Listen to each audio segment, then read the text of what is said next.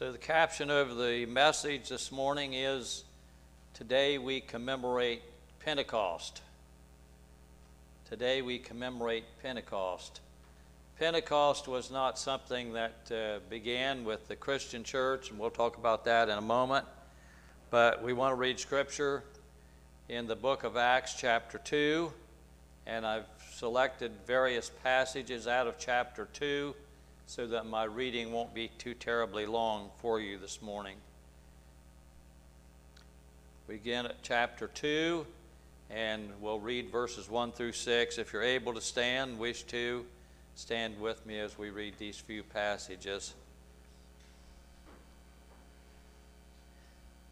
And when the day of Pentecost was fully come, they were all with one accord in one place, and suddenly there came a sound from heaven as of a rushing mighty wind, and it filled all the house where they were sitting.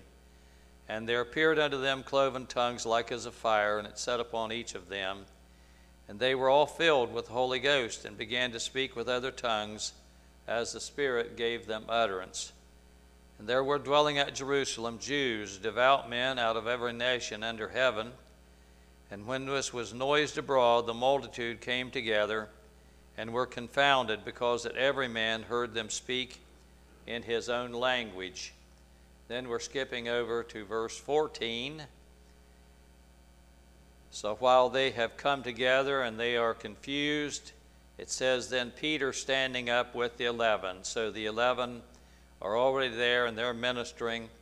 But Peter standing up with the eleven lifted up his voice and said unto them, Ye men of Judea, and all ye that dwell at Jerusalem, be this known unto you, and hearken to my words. For these are not drunken as you suppose, seeing it is but the third hour of the day. But this is that which was spoken by the prophet Joel. And it shall come to pass in the last days, saith God, I will pour out my spirit upon all flesh, and your sons and your daughters shall prophesy, and your young men shall see visions, and your old men shall dream dreams. And on my servants and on my handmaidens I will pour out in those days of my spirit, and they shall prophesy. And then we're skipping over to verse 36 in the same chapter, where Peter continues and says, Therefore, let all the house of Israel know assuredly that God hath made this same Jesus, whom you have crucified, both Lord and Christ.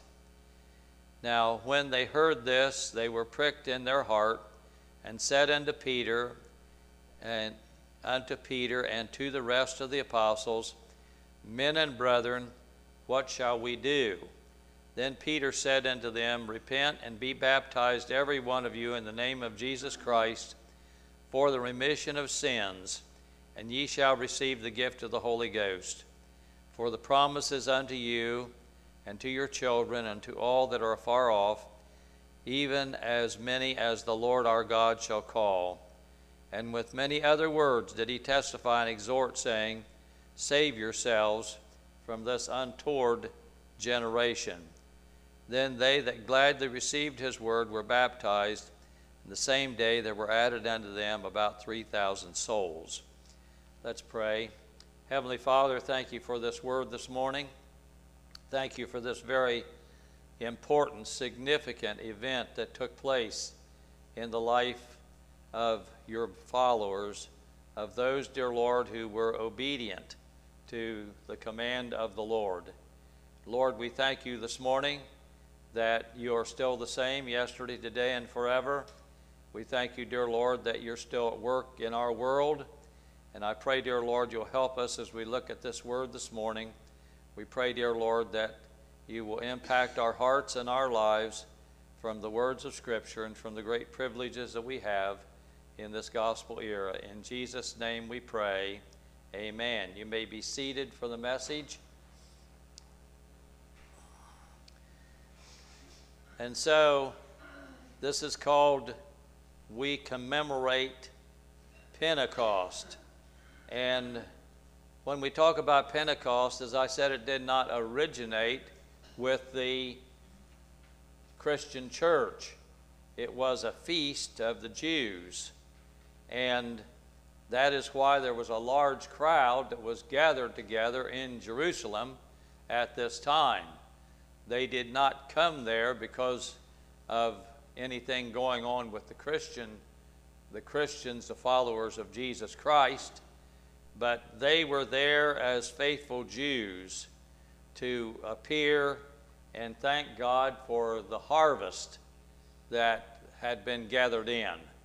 This was one of the three feasts that the young men were told that they had to be a part of. They had to be in Jerusalem. And so uh, they had come for that celebration, uh, this harvest that had been gathered in, the first fruits of the harvest. Uh, that would be the first part of the harvest. There were different segments of harvest. Uh, so they were there to celebrate this.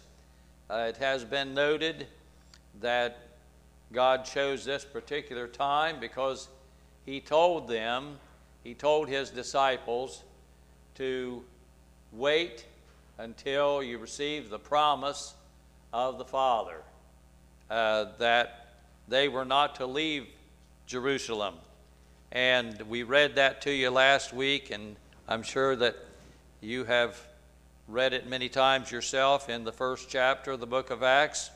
Uh, Jesus did not concentrate on what was going to happen to the nation of Israel, even though the disciples wanted to know was this the time when Israel was going to once again be independent of their enemies, was going to be a sovereign state. Uh, Jesus said uh, he wasn't going to comment on that. It wasn't for them to know. but he said, You are going to receive power. After that, the Holy Spirit has come upon you.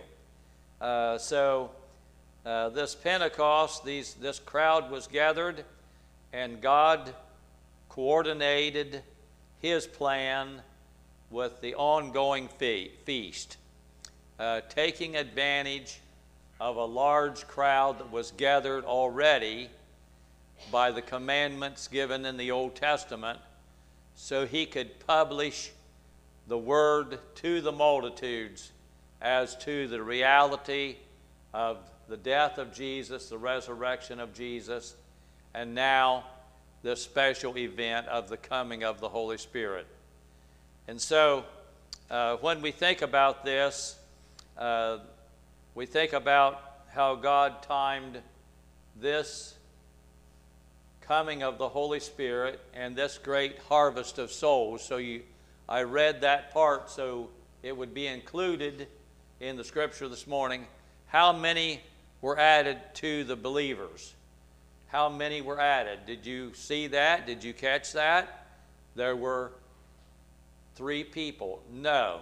No, three, 300. Is that right? Was there 300? No.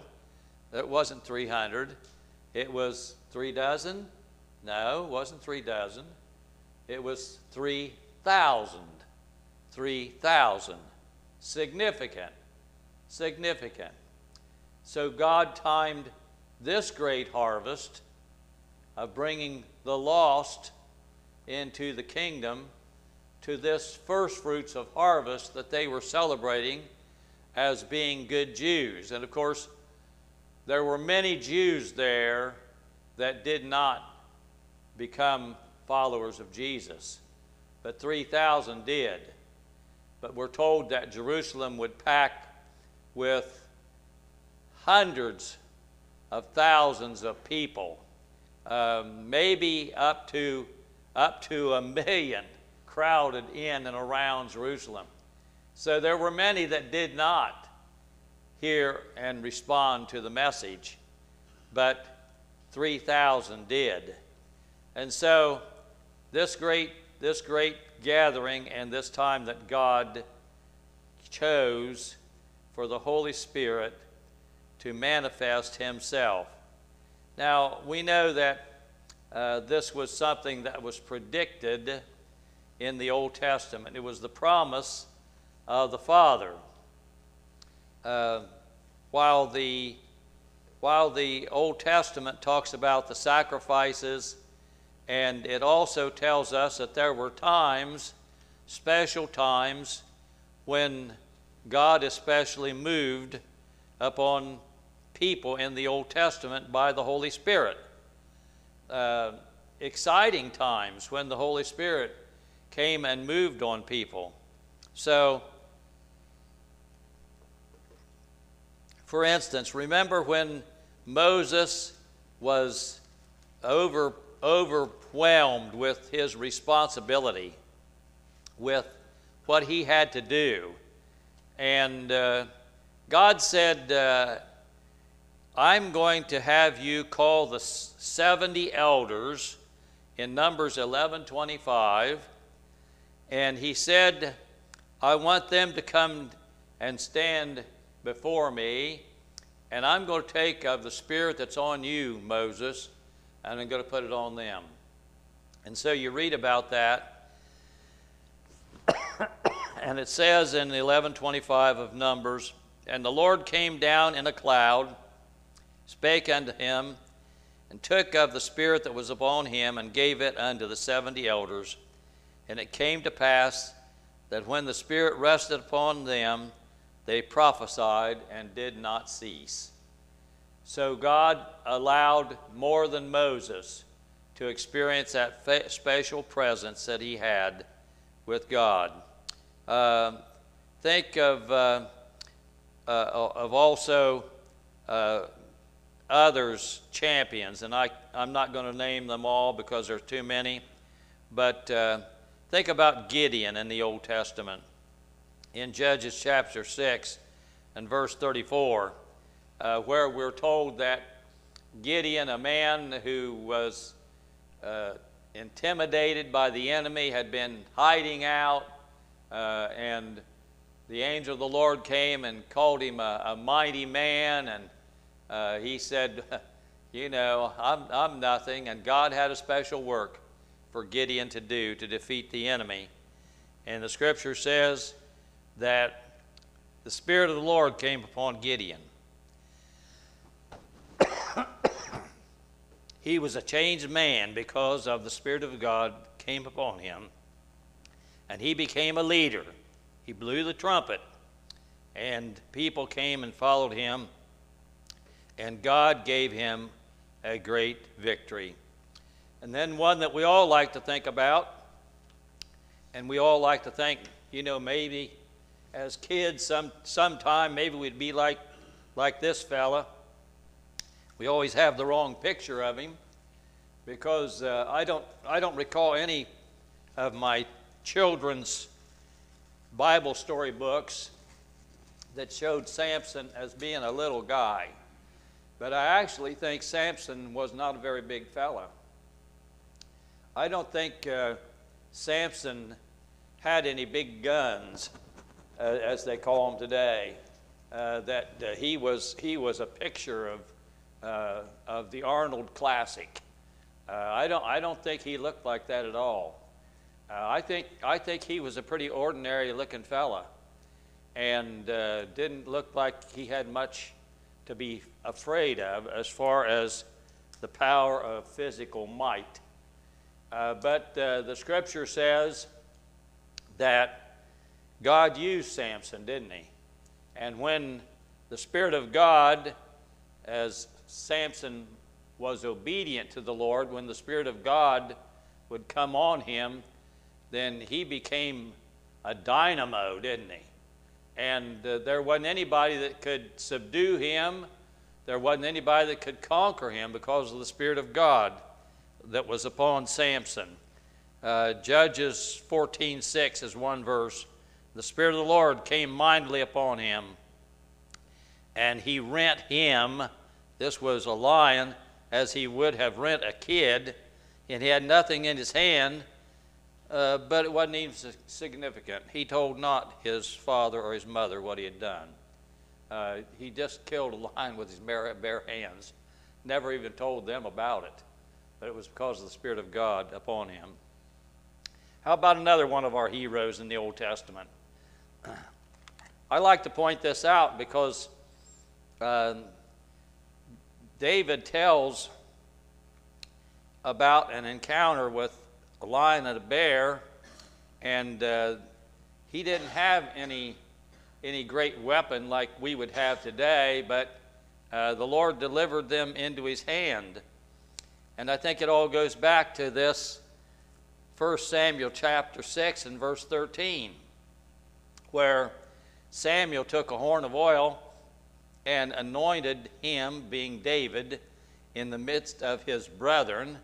And of course, you know, his brethren, he had uh, Joab and Simeon. They, they were big guys, you know.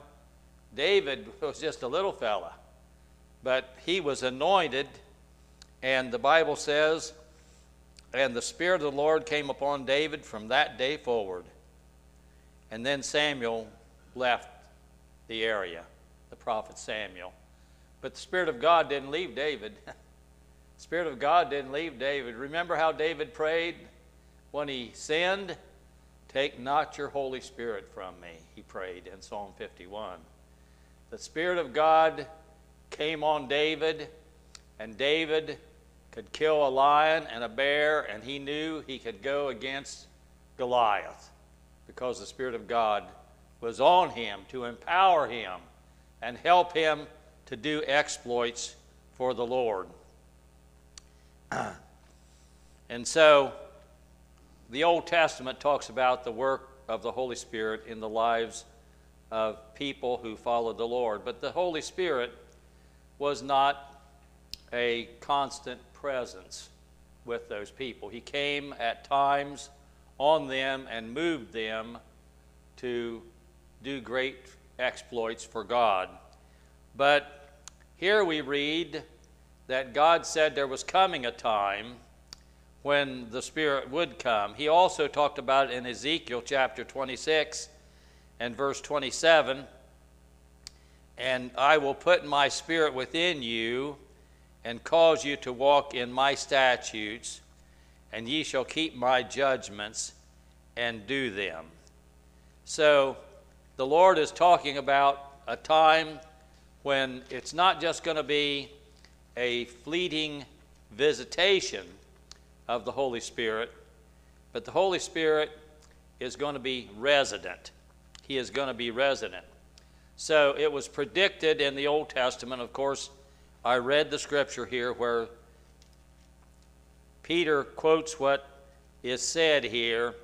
It shall come to pass, he says, in that I will pour out my spirit upon all flesh, and your sons and daughters dream dreams, see visions on my servants and handmaids. How about that? Even the women.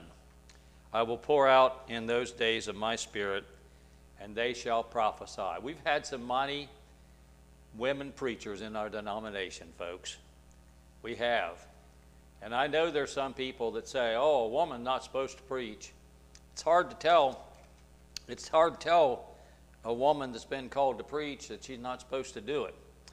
Um, we know that uh, Dorothy Meadows, one of our women preachers, uh, she started out just uh, very uh, in a very low category uh, where uh, she would do different things, and God, God blessed her, and and then she began to she began to wonder should should she be should she be preaching I can't remember the exact story, and I, I'm not going to try to be too accurate with it, but it's pretty close.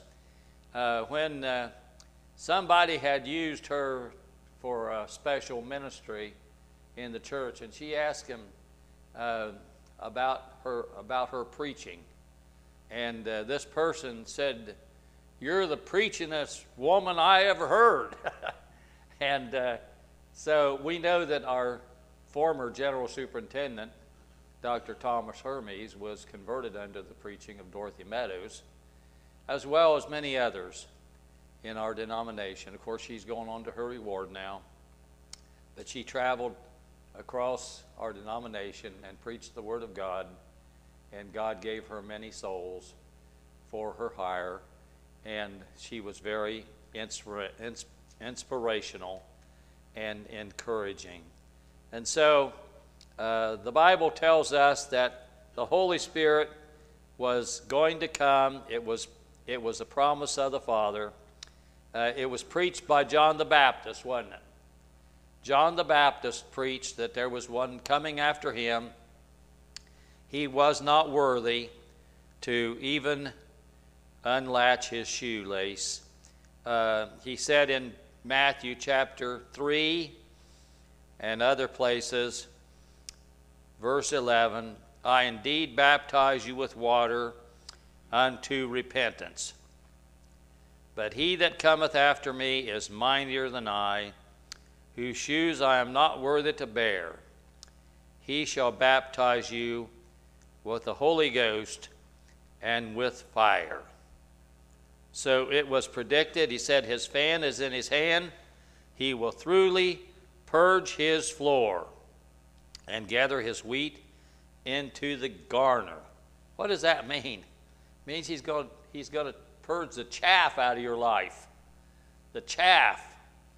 The Holy Spirit wants to do that. He wants to winnow or fan and get rid of the chaff in your life and help you to be the person that you need to be. And so it was this was an event that was spoken of, preached by John the Baptist.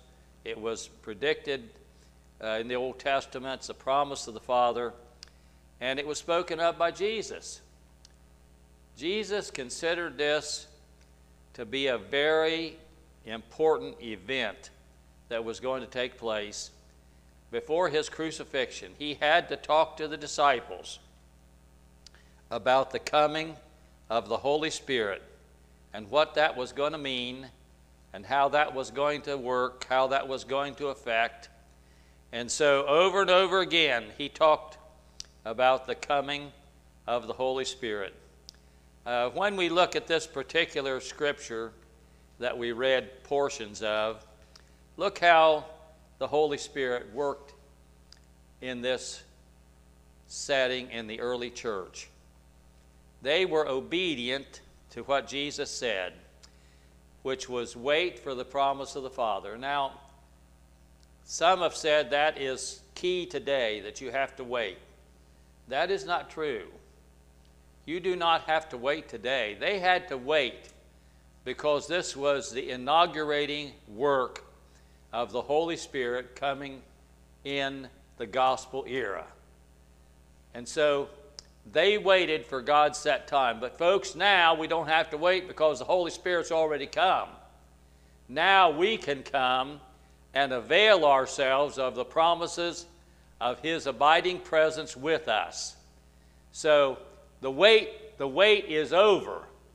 The wait now is just how long it'll take you to respond and give your all to the Lord Jesus Christ and let the Holy Spirit be in full control. But think about this. Uh, these people that had been uh, such, so intimidated, uh, I don't want to say they were cowards because uh, there's things that happen today that uh, send a chill down my spine. I had something happen last week. I won't go into that, but uh, you know, somebody said something and and and it just kind of sent a chill down my spine that uh, you know, and I kind of watched them a little bit and stayed away from them because they sounded rather threatening. Uh, so I, I don't want to condemn these early followers of Jesus because, after all, if you'd seen your precious miracle working Savior, if you'd seen him be taken and nailed to a cross and seen him in agony and pain, see him die. And then you knew, like Peter, oh, you're one of them. Uh, no, no, no, I'm not. No, I'm not. Uh, I, I don't know him. You might, you might have second thoughts about a few things. You might have failed the Lord a few times yourself in a situation where fear mastered you. So I don't want to be too hard on them because they had every reason, humanly speaking, to be afraid, didn't they? Uh, they didn't want nails put in their hands, and they didn't want to face the cruel treatment of the Romans. But here, after Jesus showed himself alive by many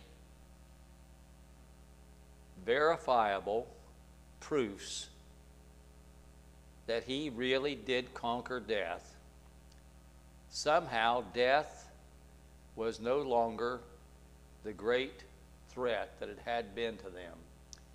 Their Savior had conquered death. And their Savior was alive, and they saw him for 40 days, off and on. they even ate some of his cooking, didn't they? Because he cooked fish there on the, on the shores of the Sea of Galilee. And how would you like to have some of the bread that he made? Yeah. Well, they saw all this and they experienced that. And now, and now, they've obeyed him, they've waited. They didn't know how long they were waiting. He just said, wait until. And they knew that they would know the time when it came. And so, the scripture says that when this happened, they knew that the Holy Spirit was there. They knew the Holy Spirit had come in fulfillment of the promise of the Father, that this was the event spoken of by Jesus. And now they're all preaching. And then Peter stands up in the midst of all them, and he begins to be the principal and the main speaker, this guy that had been a coward. And he preaches to those who crucified Jesus. And he's very specific, isn't he? I, I wanted to read that part to you because of how specific he was. We could have read, definitely read more to encompass that. But he said, um, Therefore, in verse 36 of 2, let all the house of Israel know assuredly that God hath made this same Jesus whom you crucified. you crucified him. He is Lord and He is Christ. He's the boss, He's the Lord, and He's the promised one that would come. so, how bold they became because of the presence of the Holy Spirit. So, what, what a day it was when the Holy Spirit made his advent in the early church and made them now not people who were intimidated, but people who were bold, even to the giving of their lives if they had to, because their life now was put in a proper perspective. It was under the power and control of the Lord Jesus Christ. He is at the right hand of God. He is directing his church, and he is, he is the one who is with them. And so if they die, it's just going to be a momentary thing. It'll just be a flash of a moment, and they'll be in the presence of the Lord. They'll be with the one that showed them he conquered death, he conquered the grave, and he's alive, and he's in charge. And whether I understand everything that happens or not, I can trust Him. He's in charge. And now we're experiencing and enjoying this that has happened, and that is the coming of His Spirit, which is Christ actually in our lives.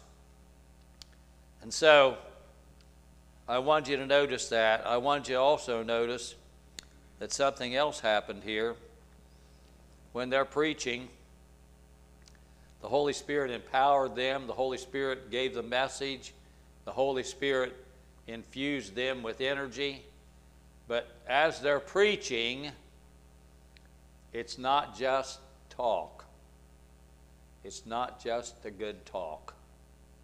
I, I used to get a little insulted when I first started preaching, and some well meaning person would come up it was usually an older, older person. I'm an older person now, so I can say that. It was usually an older, well meaning person that wanted to encourage me. And they would say, That was a good talk. well, it wasn't a talk, it was a sermon. And there's a difference between a sermon and a talk. Do you know that? A sermon has some piercing points to it. A sermon, a sermon is something that has some force and some conviction. It's not just, oh, we're just chatting. it's not a chat. It's not a fireside chat. It is, it is something that is to the point. I want you to notice what happened to these people. Now they that heard this were pricked in their heart. Do you understand what that means? They were convicted of their sin. They were found guilty in the courts of heaven that they were guilty of the death of the Lord. And every one of us bear responsibility in that, don't we? Because as sinners, as sinners, we are the reason Jesus died, and we are the reason that he suffered the way he did. Even though it happened hundreds of years before our birth, we were there, we were the reason, and that's why he died. So we're all guilty, and that's what Paul said let the whole world become guilty before God. You see, it's not the little thing you stole. It's not the little lie you told. It's, it's not the disrespect that you showed, but it is the fact that you actually participated in saying, Crucify him. Crucify him. Let him die. And so we're all guilty. We're all guilty before God we all bear responsibility for the death of Jesus Christ. And so the great sin is not the sin of we didn't go to church like we should. The great sin is not, as I said, the lie or the thief, the theft or whatever it was. The great sin is that we are guilty of the body and blood of the Lord. And so, as such, we'll have to stand guilty before God and pay the price unless we, like these 3,000, were convicted. They were convicted and they followed through with the conviction. Not everybody repents.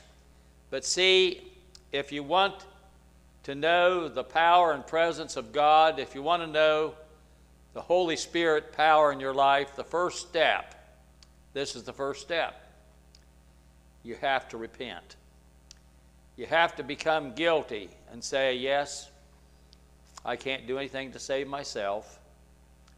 Yes, I'll have to throw myself on the mercies of heaven. I can't help save myself.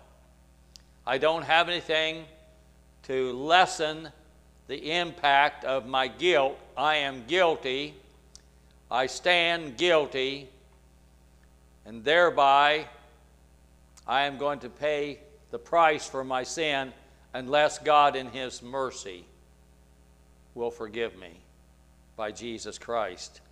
So they came to the point where they owned their sin, didn't they? That's what they had to do. You know, Pentecost Sunday used to be called Whit Sunday. And you probably know what Whit Sunday meant. it was White Sunday. well, what does that mean? Well, there were a lot of people who wanted to be baptized in water on the day of Pentecost, where 3,000 were added to the church. And so, so they wore white garments and so it became known as Whit Sunday or White Sunday because of their white clothing, so that they could be baptized on this very special day. Of course, water baptism is not what was taking place, although it did following the message, didn't it? There were 3,000. They were baptized in water. But this was special baptism that Jesus talked about, which was being immersed in the presence and power of the Holy Spirit. And so they followed through. Peter said, Repent and be baptized, every one of you. you know, we all have to come that way, don't we? We all have to come to the point where there's a fear of judgment, a fear of going out of this world unprepared to meet God. And it makes us want to do something about it, makes us want to take action. There's a story about a couple of guys that worked for the gas company, and they were checking meters down through a neighborhood.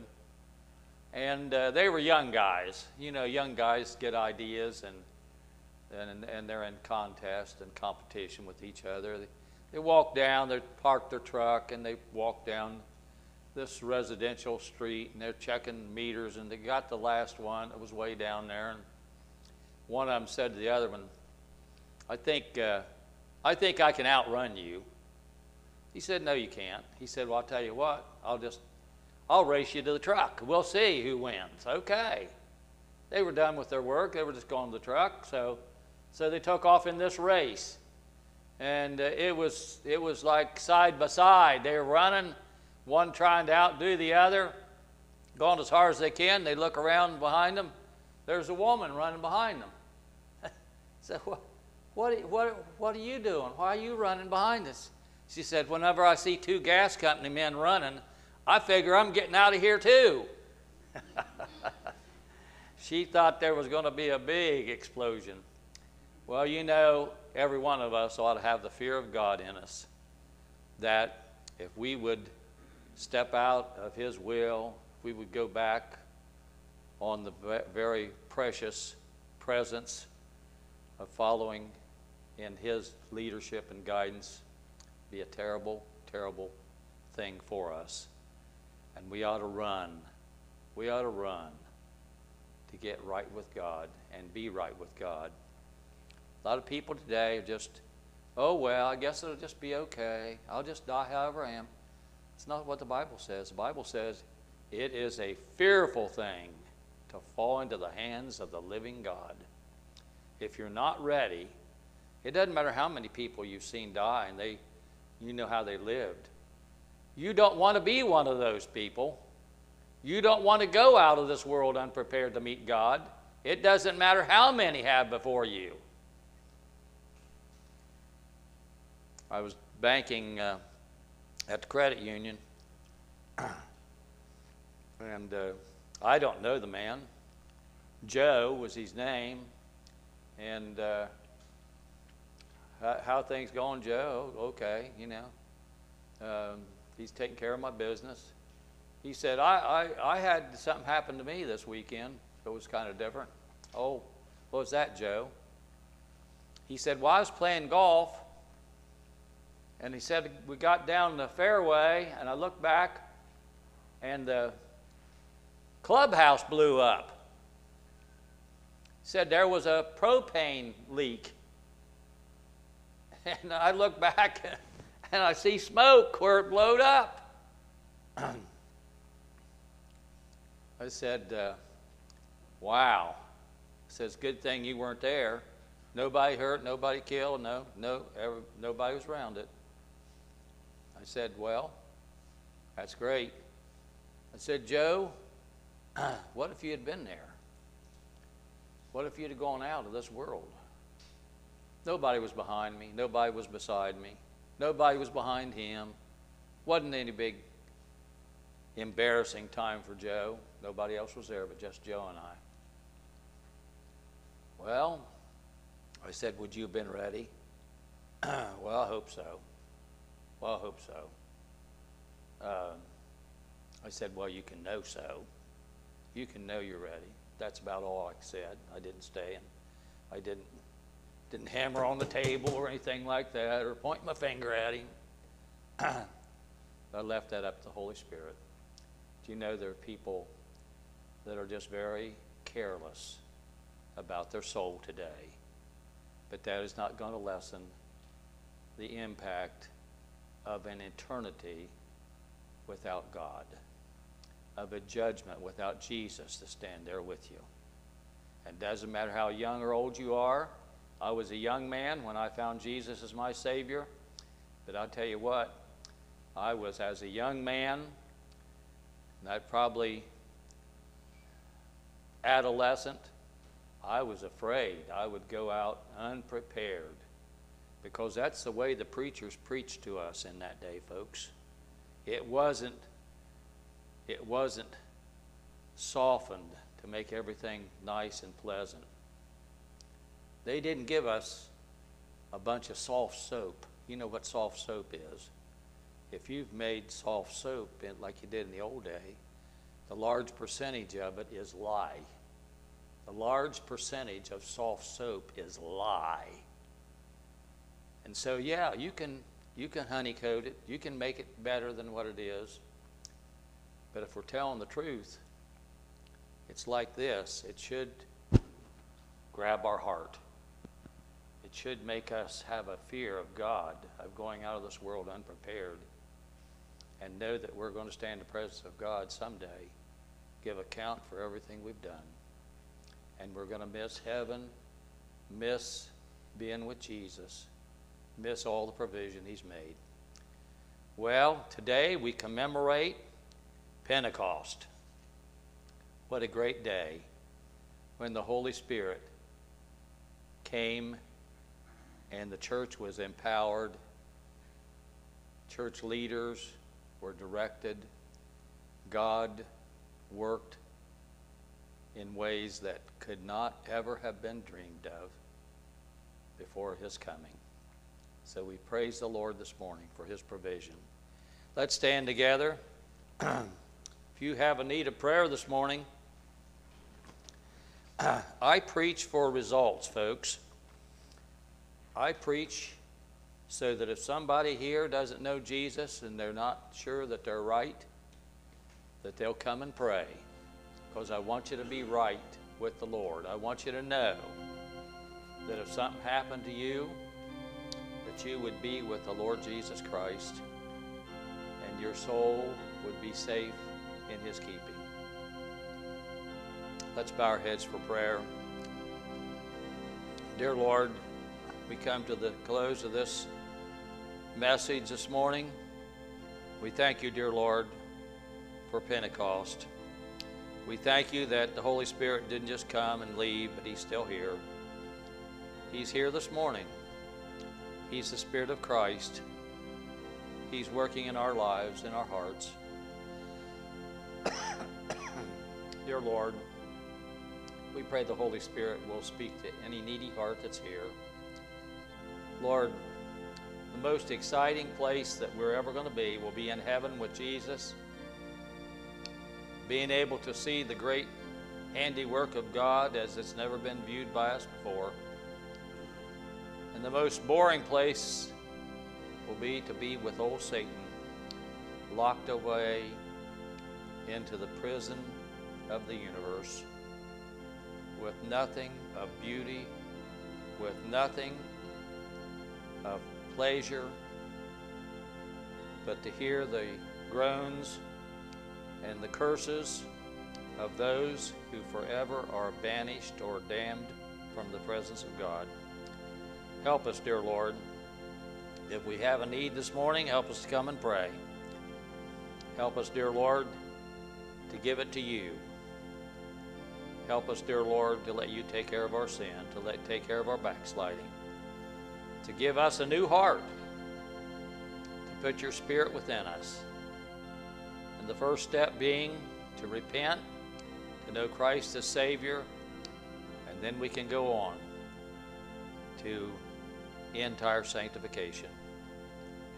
Help us as we wait for a moment this morning. While we wait, as anybody would like to come and pray?